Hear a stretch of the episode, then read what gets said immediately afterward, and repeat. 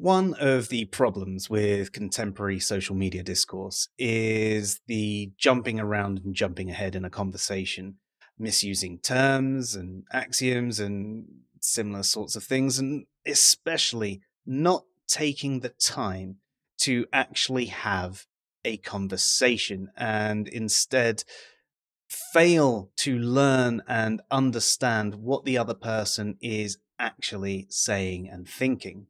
Uh, we're far too quick to make these assumptions and judge a Christian as we do all Christians based on a limited set of Christians that we have met in the past. And that gets done to people who are atheists and people who are Muslims and any other sort of tribe you can think of or sort of category you can put someone in. There's a lot of lazy thinking that goes on where we just assume everything about them based on some experiences that we've had before. And this can make us too quick to assume the person's actual position and all of their entailed beliefs, whether they're rational in holding that position or not. And some people just start naming fallacies at this point, often incorrectly. And they really should be trying to have a dialogue and reach some accord with the person, perhaps question them a bit more on why they think that and how they came to that con- conclusion. Um, so we often fail to actually have a conversation with someone and we throw out these erroneous statements based on poor assumptions. Now, there is a difference between a belief and a claim. A belief is something you accept as true, or think most likely, conclude is the case, and a claim is something you say is true. And in general, if someone claims something is true, then they would also believe it is true as well, in the same way that if someone has knowledge something is true, they would also believe it is true. Uh, obviously, there are outlier cases where people are making false claims, but for the context of this video, I don't think they're important to address right away. So, sure, there is a claim involved in a belief. You claim that you believe something, that you hold a particular attitude towards a proposition, but we don't have access to anyone's mental states. And therefore, it's not something we can prove. But in general, when someone says they believe something, we can take them at their word generally people don't say they believe things that they don't except for outlier cases perhaps people are trying to fit in or someone's trying to con you or something like that but again this doesn't really apply to the sorts of social media conversations i'm addressing with this video so, when you do or don't believe something, the only real duty you have is to yourself. And even then, that duty only applies to you if you care about rationality. So, your primary duty to any belief position that you hold is to yourself. Now, rationality deals with the way we reason, reasoning using the rules of logic and probability theory.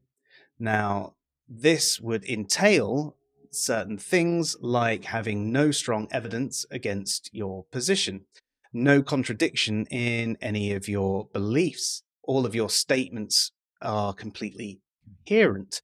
Uh, not using fallacious reasoning, um, but also realizing that not all reasoning uh, is fallacious. So, for example, there are some authorities that you can trust without it being a fallacy. And this would tie into other things like uh, good theories of testimony and all sorts.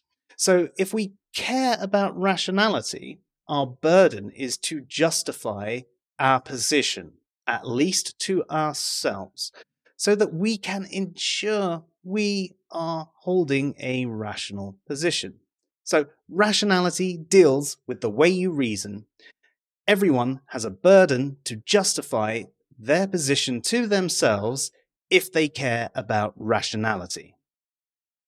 You can be wrong, at least without knowing it, and still be rational, and you can be correct and irrational. However, rationality is definitely something that would usually lead one to truth if all information was available to you and it was analyzed accurately, mitigating all bias, which is actually hard to do because bias is completely built into us. So one's rationality is somewhat relative to the information available. Someone in an epistemic bubble could be rational for believing something that outside of that bubble would be wildly irrational. It can be said that uh, one can only be as rational as they can be. Uh, so, for example, we should judge a child as a child. They do not have fully developed brains or have learned uh, adequate reasoning skills, and therefore their behavior is far less rational by default when compared to an adult. Um, and this relates to the information available too. Forming an opinion based on three bits of information that point to a single conclusion and not being able to find anything else would be rational to accept that conclusion, even if that conclusion was wrong. Uh, but if you then later found some information that leads elsewhere and shows that the original conclusion is wrong, it would be irrational to maintain said original conclusion. So, just to recap again, rationality should be judged in a more relative way and based on your reasoning, not the conclusion. So, someone can have a conclusion that you think is irrational, but you don't know without speaking to them how they got there. They could be rational in that conclusion. So, what about in conversation, though? Well, this is where the whole burden of proof often comes out and is strongly misused. Um, as standard, the burden of proof, especially the legal burden of proof, does not apply to conversation at all. It does not apply, right? No one owes you anything in conversation. This is not a courtroom. This is not a formal debate. There is no one presiding over the conversation. This is not a lab setting. This is not academia. It's social media. So, in general, the burden of proof does not apply to conversation, and no one owes you anything. But that said, when we engage in conversation, we do enter a certain social contract with them. Uh, a standard conversation has the sort of social contract where you know you might ask questions, give answers, discuss things, try and investigate things, just talk about things that interest you. But there's this constant back and forth. We don't just stonewall someone with short phrases and dismissive statements.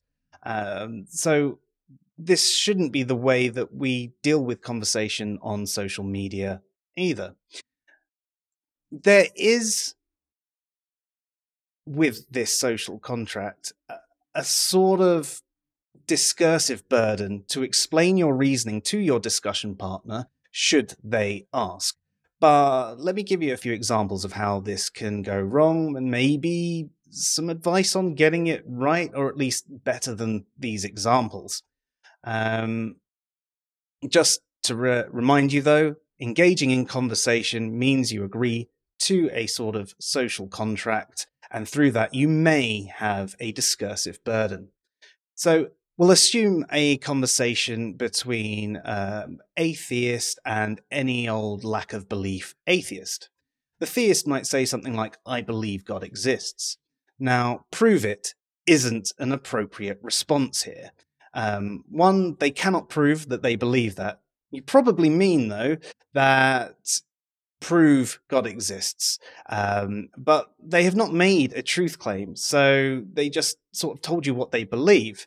Uh, they're not trying to convince you to believe them with that statement, at, at least not yet. That may come later in the conversation, but you're jumping ahead if you assume that that's where it's going. Again, they're just telling you what they believe. And you also wouldn't act that way with other statements. You know, uh, I went to the beach yesterday. Oh yeah, prove it. Uh, I finally did a kickflip uh, the the weekend. Oh, prove it. Uh, I believe my wife is being faithful to me. Oh, prove it. So this shouldn't be uh, treated any differently.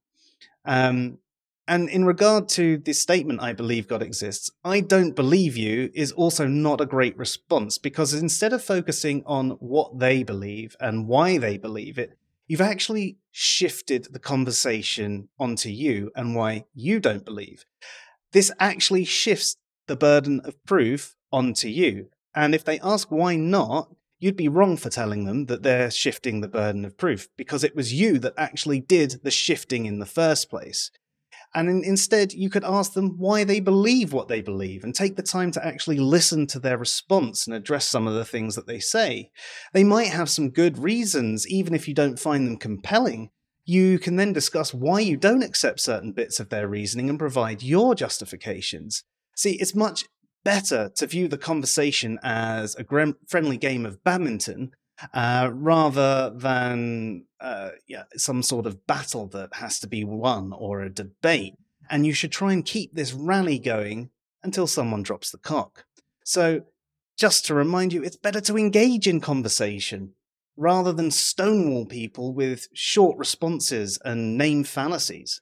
Now, even in a legal setting where there's claims of innocence and guilt going around, uh, this is still sort of true. It's not just up to the prosecution to prove the guilt. The defense still has to cast doubt on the claims and evidence provided. They can't do that by just saying, I don't believe you and I don't think you've met your burden.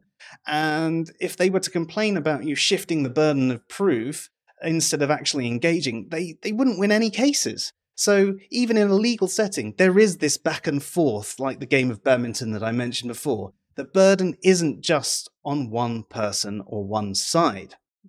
But a conversation isn't a formal setting like a court. Yet people try and use this legal burden of proof where it doesn't apply and sort of use it incorrectly. They negate the duties of what the defense are supposed to do in relation to anything provided by the prosecution. What's more, and this is kind of strange, that on social media, the demand for evidence and what will actually be accepted as evidence seems much higher than in the courtroom.